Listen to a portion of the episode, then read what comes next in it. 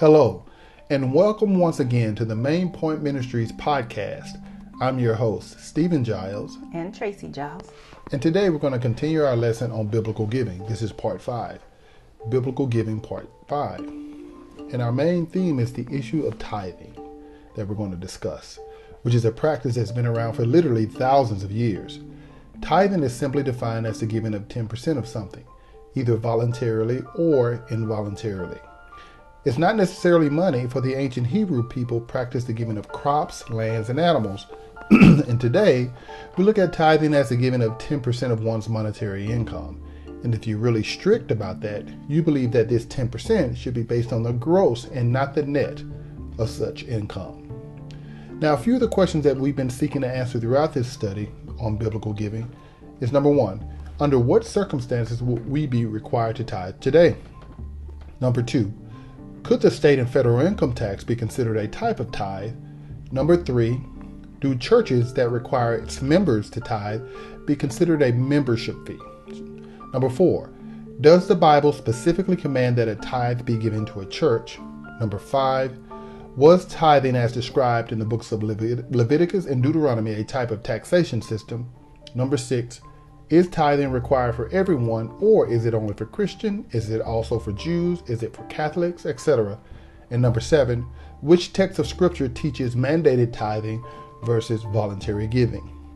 Now let's seek to answer these and other questions, not by listening to the various voices in the Christian community, but by diligently searching the Scriptures, as the Bereans did in the book of Acts, which states Now the Berean Jews were of more noble character than those in Thessalonica but they received the message with great eagerness and examined the scriptures every day to see if what Paul said was true. Acts 17 11. So we're going to transition to the New Testament. Our previous four lessons have been on the Old Testament scripture on tithing, which is where the concept of tithing originated in the law.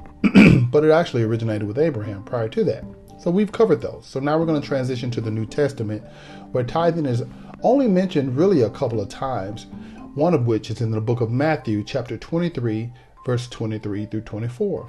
Again, Matthew chapter 23, verse 23 through 24. And it reads as follows Woe to you, scribes and Pharisees, hypocrites, for you pay tithe of mint and anise and cumin, and have neglected the weightier matters of the law, justice and mercy and faith. These you ought to have done, without leaving the others undone blind guides who strain out a gnat and swallow a camel. What is occurring in this verse? well, in this verse, Jesus is making a statement to the scribes, the Pharisees, basically the religious leaders of that time, calling into question their religious hypocrisy. As a matter of fact, he indicates that they will be judged for such hypocrisy by using the phrase, Woe to you. He uses it several times in this particular chapter. Now, I'm pointing out their hypocrisy in this verse. Jesus, Jesus uses the example of tithing. Notice in verse 23, he compares tithing to what is called the weightier matters of the law. The law being, of course, God's commands given to us in the books of Genesis through Deuteronomy. He then goes on to define these weightier matters as justice, mercy, and faith. So, in the grand scheme of things, tithing, although an important command, wasn't nearly as important as justice, mercy, and faith, which these religious leaders failed to maintain. So Jesus is arguing from the what we call the lesser to the greater in a sense. Very similar in the way he does so in Matthew chapter 6 when he encourages us not to worry. Matthew chapter 6 verse 26 reads as follows. Look at the birds of the air, for they neither sow nor reap nor gather into barns, yet your heavenly Father feeds them. Are you not of more value than they? So listen to that. Just as we are more valuable than birds, which are the lesser, and God takes care of both us and birds. In the same way, justice, mercy, and faith are more valuable than tithing, and the Pharisees, scribes, and the religious leaders of Jesus' day should have done both.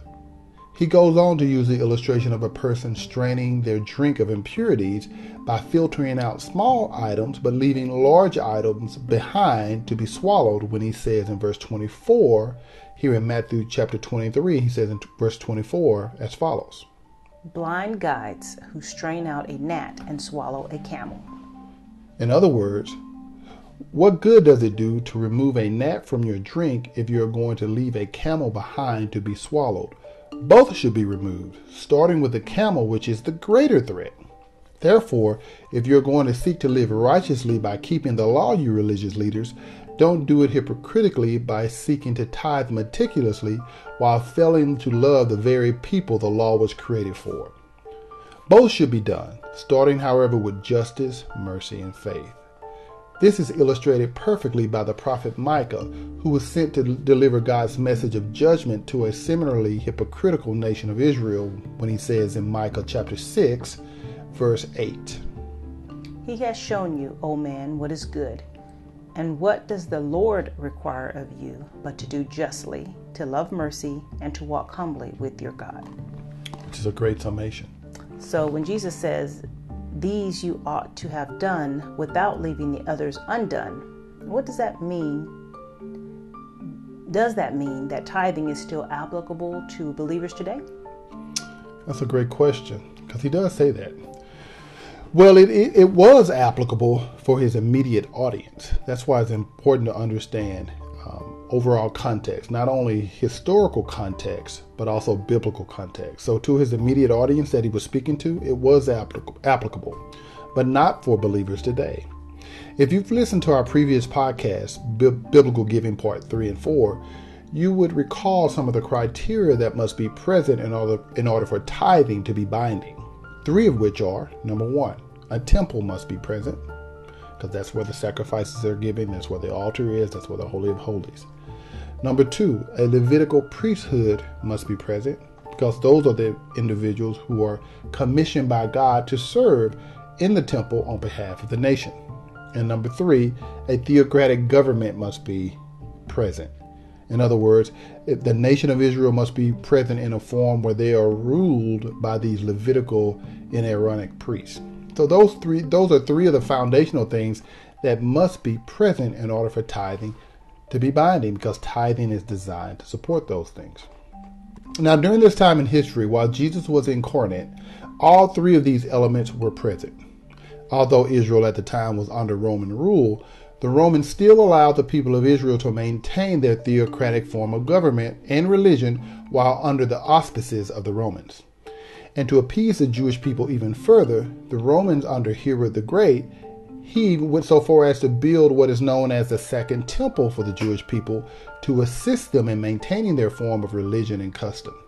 And since tithing was designed again to support these things, these three things that we mentioned the second temple, the priesthood, the sacrifices it was indeed still binding upon the citizens of the citizens of the ancient nation of Israel at the time. Now we see evidence of this temple and this priesthood still present in the Gospels when Jesus encounters a leper as follows in Matthew chapter 8 verses 1 through 4. When he had come down from the mountain, great multitudes followed him.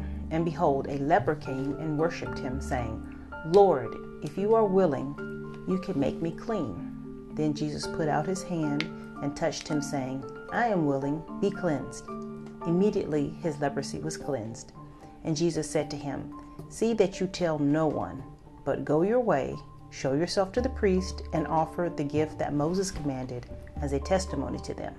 Show yourself to the priest, the Levitical, the Aaronic priest. This is again seen in the life of Zechariah, who was the father of John the Baptist. We see this in Luke chapter 1, verses 5 through 9, as follows. There was in the days of Herod, the king of Judea, a certain priest named Zacharias, the division of Abijah. His wife was of the daughters of Aaron, and her name was Elizabeth. And they were both righteous before God, walking in all the commandments and ordinances of the Lord, blameless. But they had no child, because Elizabeth was barren, and they were both well advanced in years. So it was that while he was serving as priest before God in the order of his division, according to the custom of the priesthood, his lot fell to burn incense when he was into the temple of the Lord. So there we have Zechariah, who descended from the Levites, and then his wife Elizabeth, who descended from the Aaronic priests.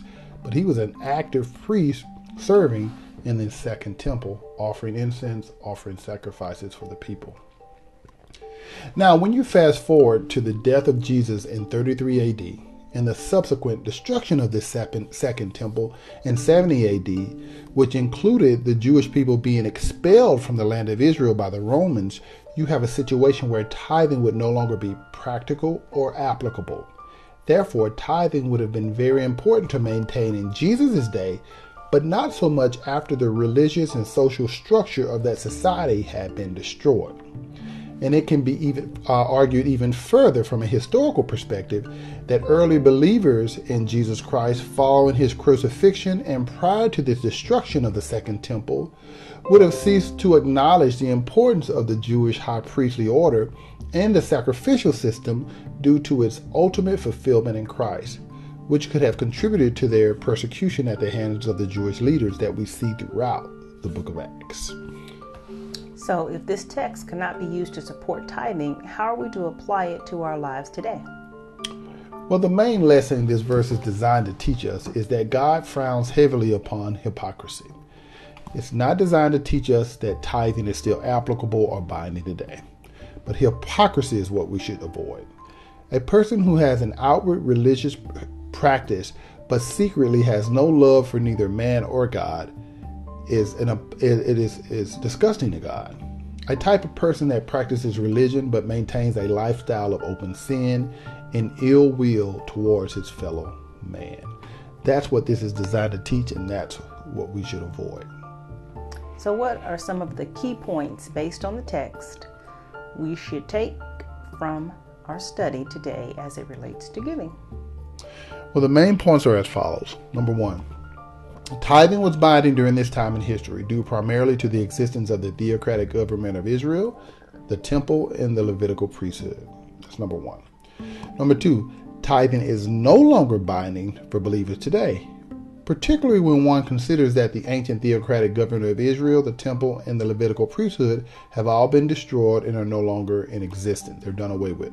As a matter of fact, we're under the new covenant where Jesus is our high priest Jesus is the ultimate sacrifice. As a matter of fact, the Bible tells us in the book of Peter that we are a royal priesthood ourselves. And we are part of the temple of God. Our body is the temple of God. Jesus being the chief foundation, cornerstone, and we're being built upon that. So tithing is no longer binding. And number three, and the most important point that we should take from this is that religious hypocrisy should be avoided at all costs because God judges such hypocrisy very, very harshly. So, with that being said, we're going to wrap up this podcast, Biblical Giving Part 5. Thank you so much for joining. I look forward to continuing this in Biblical Giving Part 6 as we continue to work our way through the New Testament of Scripture. I'm your host, Stephen Giles. And Tracy Giles. Have a blessed one.